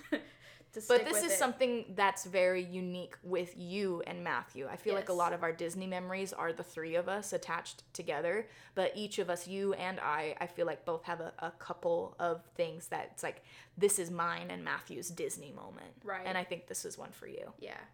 So, like Andy was saying, um, I was younger, Matthew was, and um, I taught him how to sing. And I remember before, uh, because we were, as a family, we were just exploring, you know, different ways and avenues of how can we open up this vehicle of communication for him. Uh, and I remember even one thing you tried and did a little bit of it was piano, right? Yeah. Trying to teach him piano to see if that would help. Um, again, this is all for the benefit of him, just trying to help him have the most fulfilled life he possibly can. So, and now that I've prefaced enough, It's okay. So- You're setting up the story. This is good. it's good stuff. Um, so I remember just sitting in my room being like, man, I just wish so bad that I could know if he, what he knew. Because I, and I knowing that he was so smart and, and wise and that the, sometimes the tests and things that we would get back from doctors and school and things just, just didn't show the intelligence Did not that show there. at all how smart he was. And I knew, th- I knew It was that like he was so can't much- read. It's like there's more to intelligence than just reading. Yeah. You know? and and Or so whatever it was. I just I remember reaching a, a like kind of emotional breaking point myself. Yeah. Just being like, no, like I know he can do this. I that he has knowledge and he has a way of, of understanding and recalling that knowledge. Just how do we untap that? It's like a, a maze almost. Like how do we get there? There's a locked door and what's the key that's gonna help us get there? And so I just remember sitting with him because I was a companion to Matthew back Yeah. in the day, just like Andy, and I just started singing. Uh, what what's that quote that that uh that you've told me before? It's like actors act. Okay. So there is a YouTuber and his uh, channel is called Sideways. And basically, he's just a film music enthusiast. And he just creates these uh, incredible conversation conversation topic Super, films. Uh, super- mo- videos, I mean. super super knowledgeable. so knowledgeable about music. And one of the things that he talks about with musical theater, there's a formula. And the formula basically boils down to um, when an actor or a character in a story can, like, the emotions are so strong that they can no longer just say what they feel, they have to sing it. And then when they can no longer just sing how they feel, they have to dance. Yes. And so for me, as his sister, I wanted to help bridge the gap because, um, as Andy mentioned before, Matthew does have a happy dance that he will do. But I wanted to try to get this missing piece in the middle. What does this singing look like? So it sounds like stepmothery, but we locked ourselves up in a room and we'd sing. um, no, but we, so we would um, every day. I would just sit in a room and I would sing songs with him, and I just remember praying and wishing to myself, like, ah, if if only he could just open his mouth and sound come out. And I think Andy, maybe this is part of why he likes Ariel so much, because she loses her voice and then she gains it back. Yeah. And I remember once just mm. wishing and thinking to myself, I could if I could give anything to him in this world, it would be this. This one simple thing. And I remember picking him off the bus one day. Yeah, because he would ride the, the- bus yeah. to school. So just went out in the front yard and after having this like emotional moment with my thoughts like like this is it you know like what's the point like this isn't going anywhere and this is after weeks of doing this me singing and pausing and no sound coming from him Yeah, and granted, she would always sing him songs that he grew up with. Yeah, so, so- nursery rhymes, nursery rhymes, Barney songs. Barney, Disney. There's a old '80s nursery rhyme guy children's entertainer named Raffi. Raffi. He loves Raffi. Yes, he loves Raffi. So I'd sing him. You know, so it was a mix of songs. Yeah, And I remember so clearly getting him off the bus and then singing "A Dream Is a Wish" and just thinking this was a dream and that nothing would ever come to it. A dream is a wish your heart makes when you're fast. And then he picked up the song and he started singing a sweep. and I thought it was a fluke. so I kept on. In dreams you will lose your honey. we're both crying at this point, just so you know. Whatever you wish for, you keep. He's not uh, like an on tune, like No. in pitch singer, but it is like totally A for effort. yes. So any little bit of purposeful pitchiness, just know I'm trying to emulate. Yeah. Faith in your dreams, and someday your rainbow will come my way through. yeah. And I just remember I stopped in my tracks and I just started jumping up and down with joy. And I was like, this cannot be real. Yeah. So that was a day where yet another miracle came into our lives thanks to Disney. Yeah. And so um, A Dream is a Wish has always been such a such a special song. Not just because Cinderella is such a wonderful princess, Sure.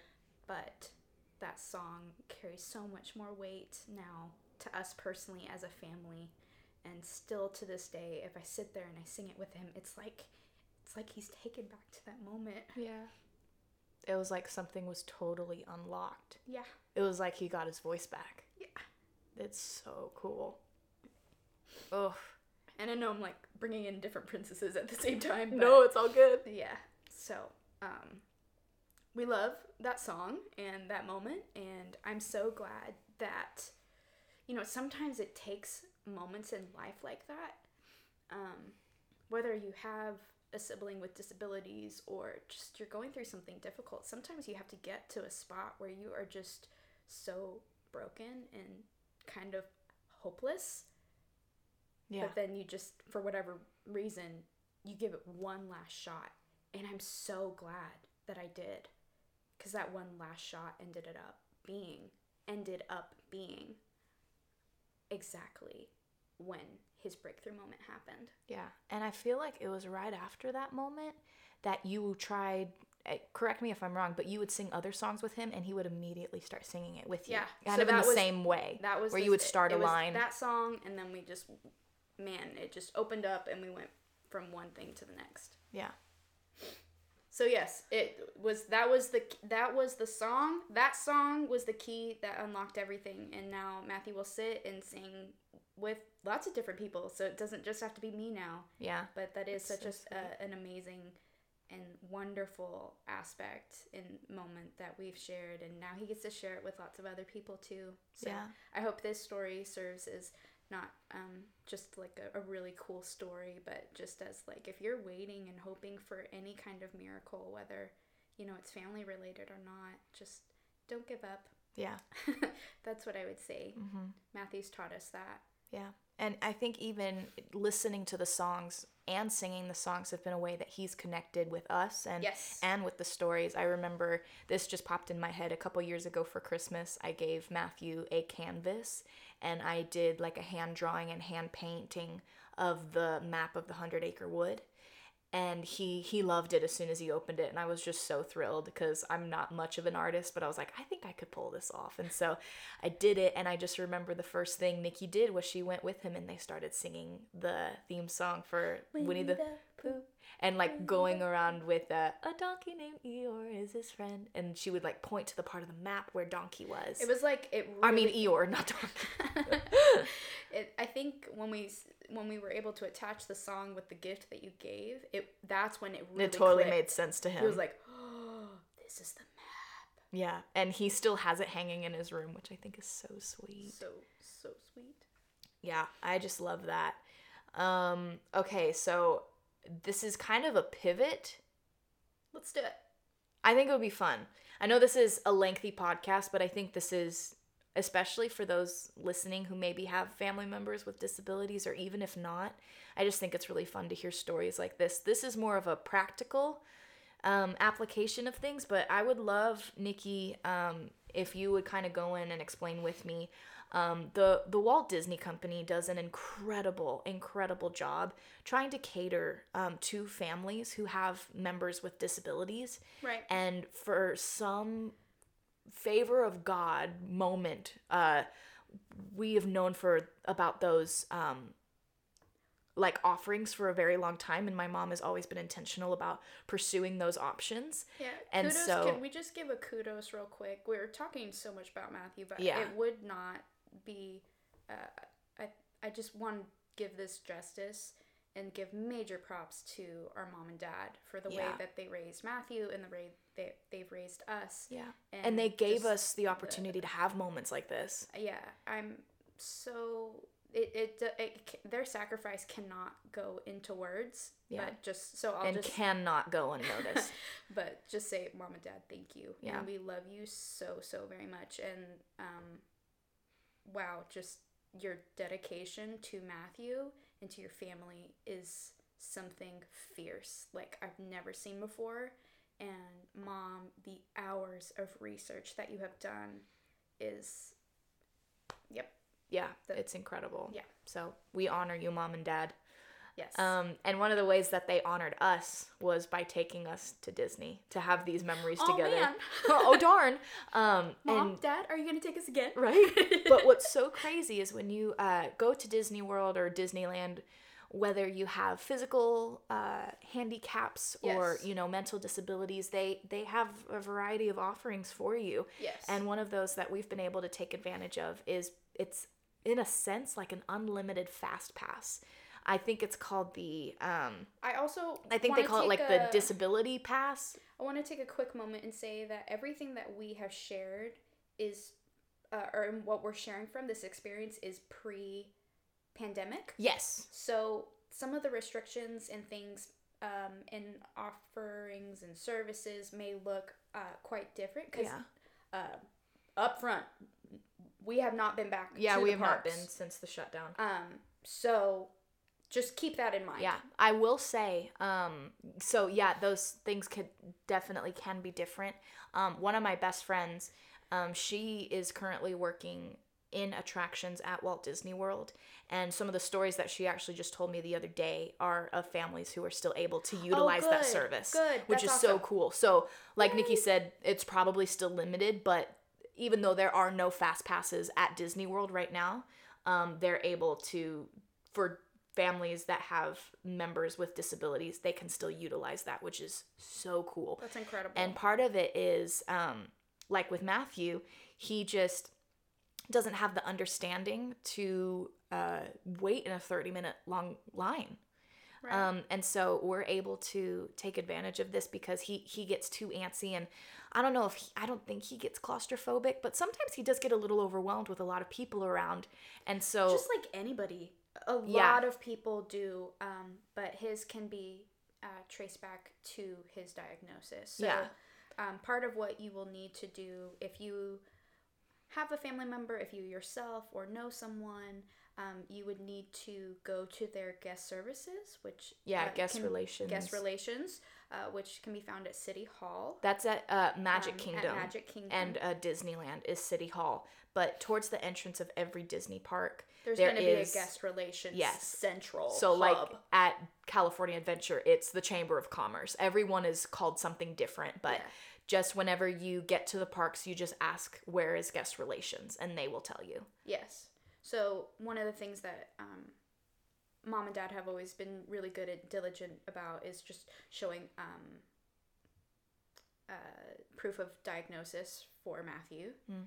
Um, and from there, that is when, and I'm not going to go into. They the are very they're very generous with this as well. I wouldn't say that they're going to be like, well, we can't, you know, Accommodate. accommodate that.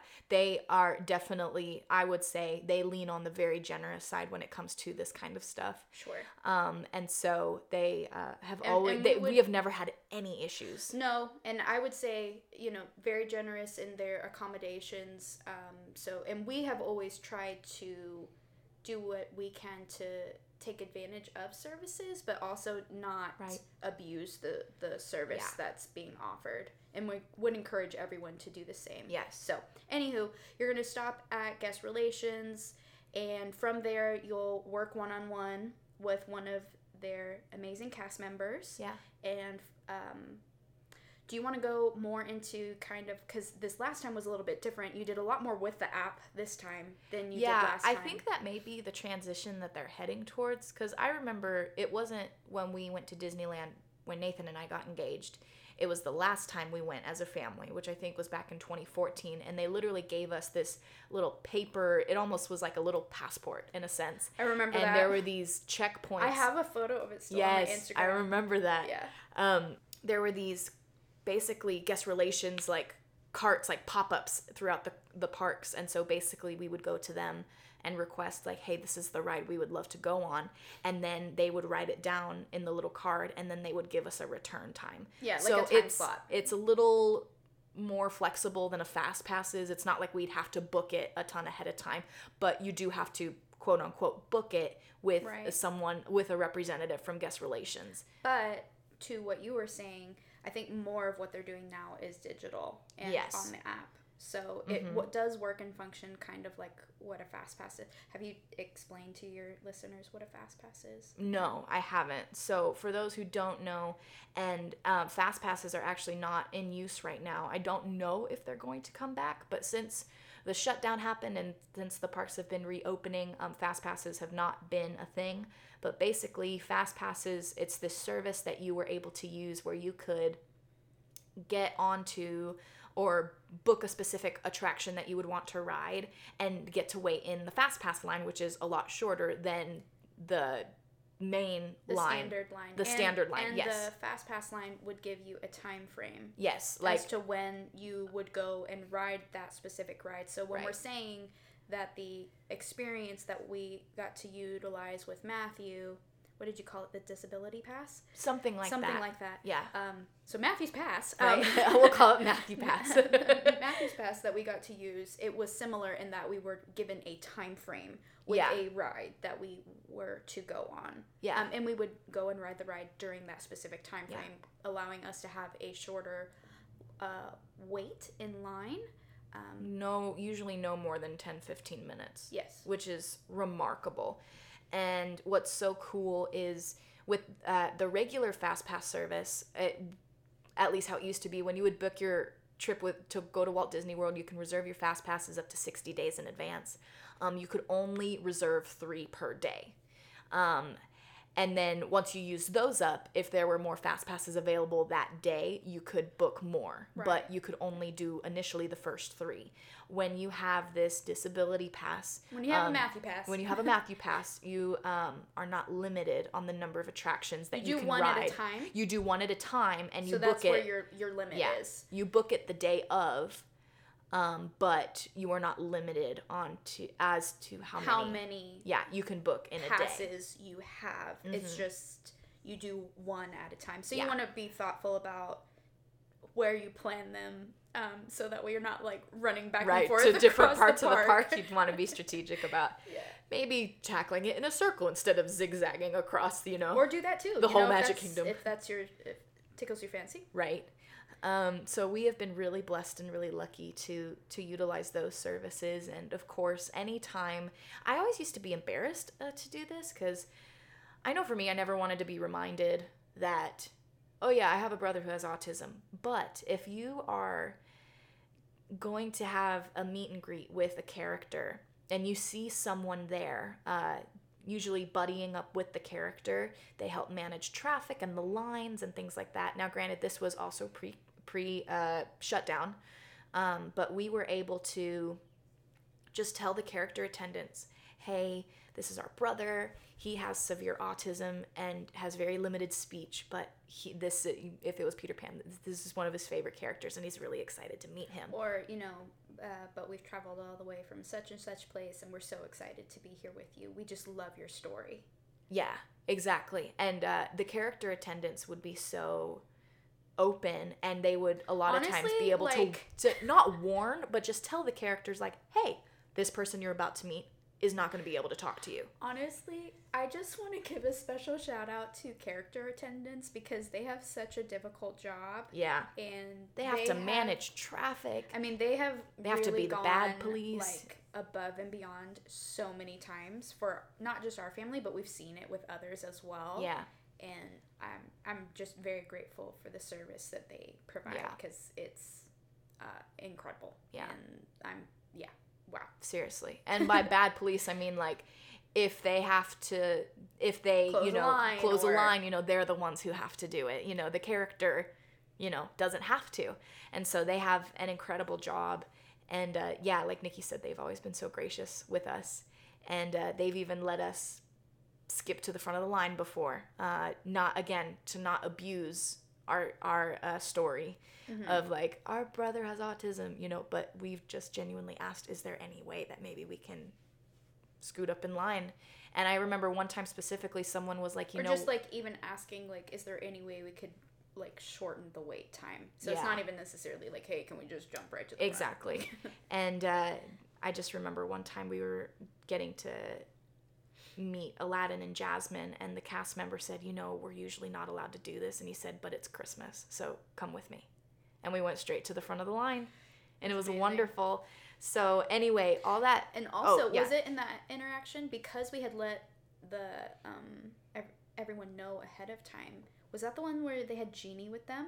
No, that was a different one. Okay, I'm well, thinking was- of another time. There time. was one time where we went to the parks and Genie was there, and because we had let the character attendant know ahead of time, he was able to speak with um, our friends.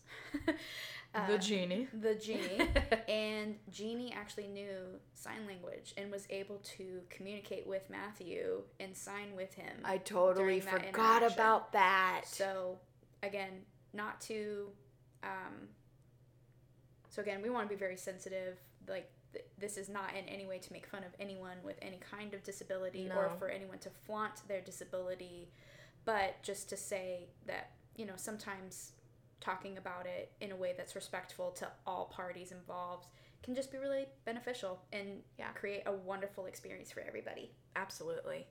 And so, anyway, I think the moral of our story that we've learned with doing Disney parks, specifically with autism, is do not be afraid to ask.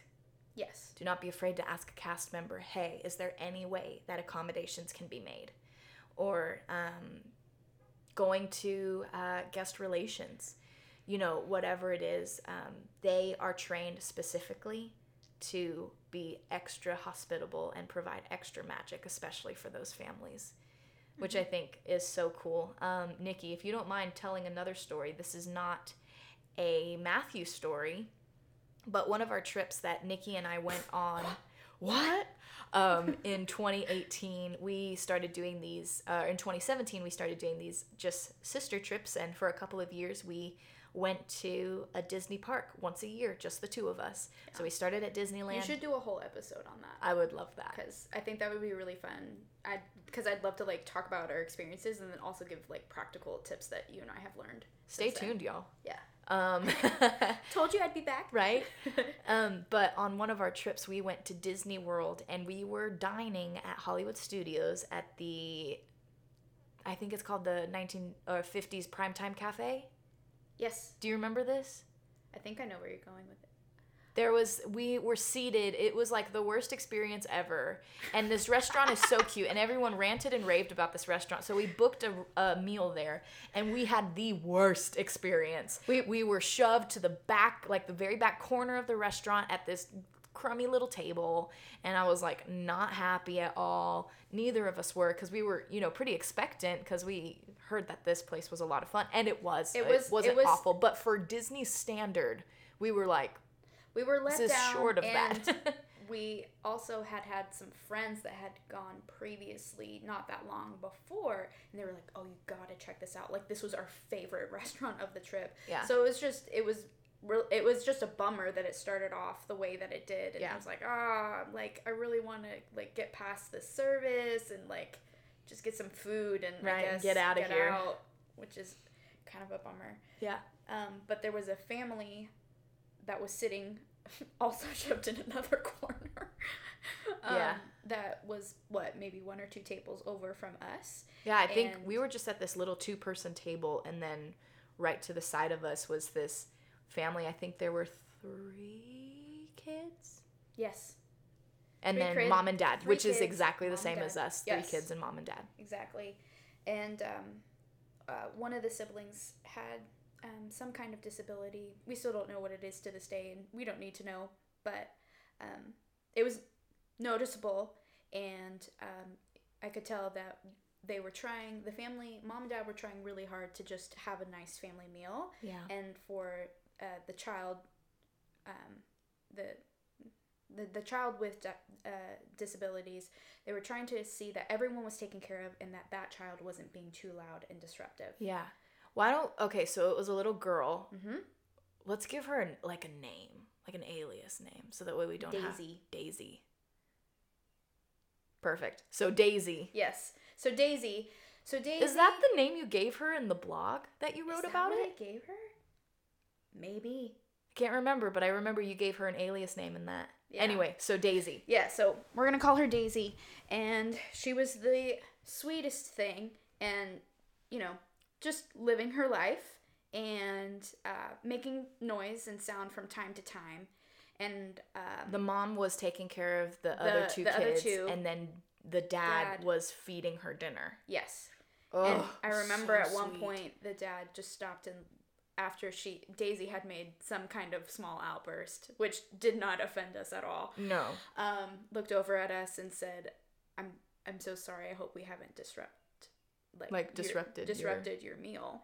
And we were like, "No, no, no!" Like We were just we sitting were, there watching we were them sitting like there 10, watching 15 them minutes. and trying not to be weird and like We were totally being weird though. Yeah, yeah. We were trying really hard to like be cool, but we were just so enamored by this little girl and this family and how much they obviously loved each other, and just because And we've it- been there. Yeah, and We've that's what I was gonna say. Yeah. before and not you know sometimes matthew would have outbursts and there wasn't anything wrong but there was also nothing we could do to help alleviate him Yeah, or you can't the comfort like of that. people around you and so we were just like no no no like we're so fine and then we ended up introducing ourselves and having this Telling whole our family conversation. story, of telling them about Matthew. and And, again not really going into detail because we didn't really know what was happening there but just trying to paint a picture to this family and say, hey, we know what it's like. Yeah. And we want you to know that you're loved and accepted by us. Yeah. And you will not be ostracized by us. And you won't be That's getting good. these weird, strange looks from us, like you may be from other people, but you Yeah. will be seen and cherished by us. And honestly, what they helped do was they they helped make this trip feel more like a family trip for us, the Disney that we always knew, because Yes. that was a, it was our first time to go to Disney without Matthew, right? uh, our first time to Disney World. Disney World. Yeah, And we were we actually it was kind talked of about it that day. culture shock. It was it was Honestly. really weird going to the parks without Matthew and we were really missing him. Yeah. Um just like seeing characters that we would have loved to have like had that moment with Yeah. and so we were We were missing, missing him, him. and then having this like weird dining experience and it was like this is so not the Disney we know like what's happening And then, like, daisy and then we meet Daisy and her family and so anyway so our waitress ends up bringing our, our food and I'm gonna fast forward to the end of the story and we're just like Andy and I are like oh my gosh we have to do something for them like we have to just make something magical f- happen for them Yeah. not because we're trying to show how great we are or anything like that we just want when you see someone who's been in the same spot that you are, your compassion You just want to reach your hand out. and love them, Yeah. Like smother them with love. Yeah, and so it was like, how can we do that for this family? And so we tried to pay for their meal. That ended up not working out because they had a meal plan. Like, yeah, like the and Disney so- dining plan, and so it was already covered." Oh no! Like we really wanted to pay for it, so we settled on getting this really fun little, uh, It was this like souvenir cup. Yeah, souvenir. and we got cup. them for all three of the kids. And this All was actually kids. so. This is a shout out to our waitress. Yes. Uh, because as soon as we told her, hey, the family that's right next to us, we'd really love to pay for their meal, and she said, let me see what I can do. yeah. And so she she like Well, totally first- turned a corner because at, first, she was, like, really surprised. She was like, "Are you serious?" Like she thought it was a joke, and it was like, No, no, no. no." And and we made it very clear, like we appreciate your discretion. Like yeah, like we don't want them to know that like it was we us. we don't want, yeah, like we really just want to bless the family and let it go, leave it go. And then she came back and told us they were on a meal plan, and we were like crushed. And then it was her Yeah, idea. it was her she idea. like, she said, "Hey, we have these we have- souvenir cups. what if you did this for them instead?" like the kids would really love it? And so we were like, yes, let's do that. So we ended up getting these souvenir cups and we got to watch them get distributed to the table. Part of me like kind of wishes they wouldn't have ever found out, but um, Because the waitress was like, it's them. It's, It's the table them, right it's next the- to you. They, they- they, they- made got- some extra magic happen for you. Something like that. It, it was really sweet. Mickey's Our magic. waitress was Yeah. great. Yeah. So she she turned a corner when we did that for Daisy Yeah. and her family. And so anyway, but just like didn't they like both parents hug us or something? I can't remember, but I just remember them being so grateful. They were so incredibly grateful. And again, it was just one of those moments where it was like Disney is speaking the language right now. All three of the kids had just such a fun time with their souvenir cups, and there were like these light up little things inside the cups Yeah. as well that Daisy actually loved. And I was worried that because sometimes light up toys and things can um, affect kids. can be overstimulating. Yeah, and be overstimulating. And um, her dad was like, "Oh my gosh, no, we're like we're doing this blah blah blah type of therapy with her at home, and, And this is like this is great. This is great. This is exactly what I mean. Like this couldn't have been any better. And it Yeah. was like, well, praise the Lord. It was a way of being able to not only honor the family that was right in front of us, Daisy's family, but it was a way of being able to honor Matthew yeah. and it felt like he was there with us and it felt like for the rest of the trip that our trip was blessed because matthew was with us Yeah. from that point on you know Yeah. and it, so yeah And that was their first trip to Walt Disney World, like a Disney Parks trip together. And so they were trying to make it extra special. And for the kids because they didn't know when they were when it was going to be on and just what they were sharing about like what they were going through at home and all the therapies and things it was just like And we just We got to so encourage them, kind of what we talked about here. Like, do not hesitate to ask cast members for help because Right. they're trained to do this.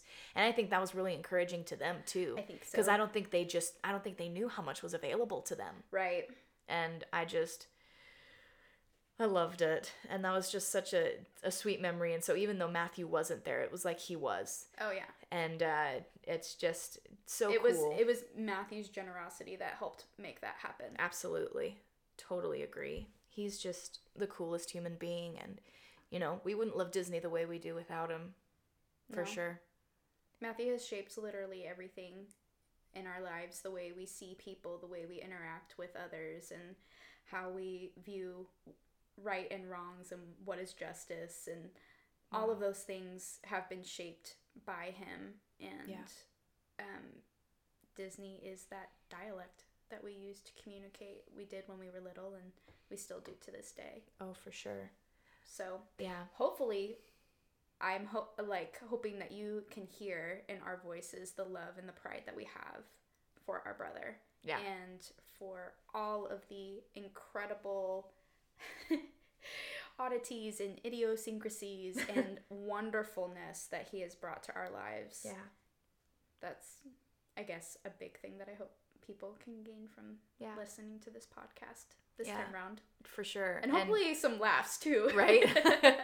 and even like how I mentioned it at the beginning, part of why I see the magic of Disney in such a real, tangible way is because of him is because of him. Exactly.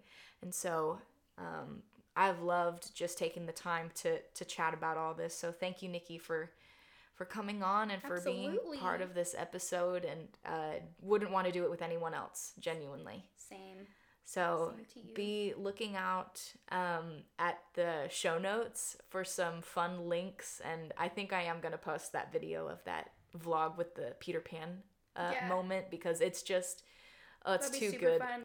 So it's uh, this has been such a pleasure and something. This I is agree. this has been an episode that I've really been looking forward to to delving into since before the podcast even started, and so I hope that you guys have enjoyed this and hope that you see the magic of of Disney in a, in a new and unique way because of it.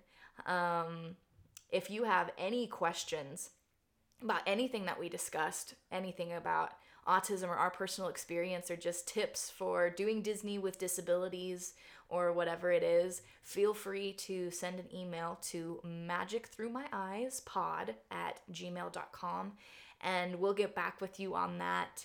And uh, yeah, I may have Nikki help me with some email responses. And I'm pretty good at typing. So. right? She's like excellent. Excellent typer. Um but yeah we would we would love to answer any questions that you have just any thoughts that you have on the show. I would love to hear your thoughts and uh any thoughts, feedback, questions, yeah all of that jazz. all of the things. I would love to hear it. So thank you guys so much for being with us today. Until next time we bid you adieu i will say for both of us we love you. Matthew this episode is for you and Yes, we wouldn't be where we are without you. Thank you guys so much for listening and i'll see you real soon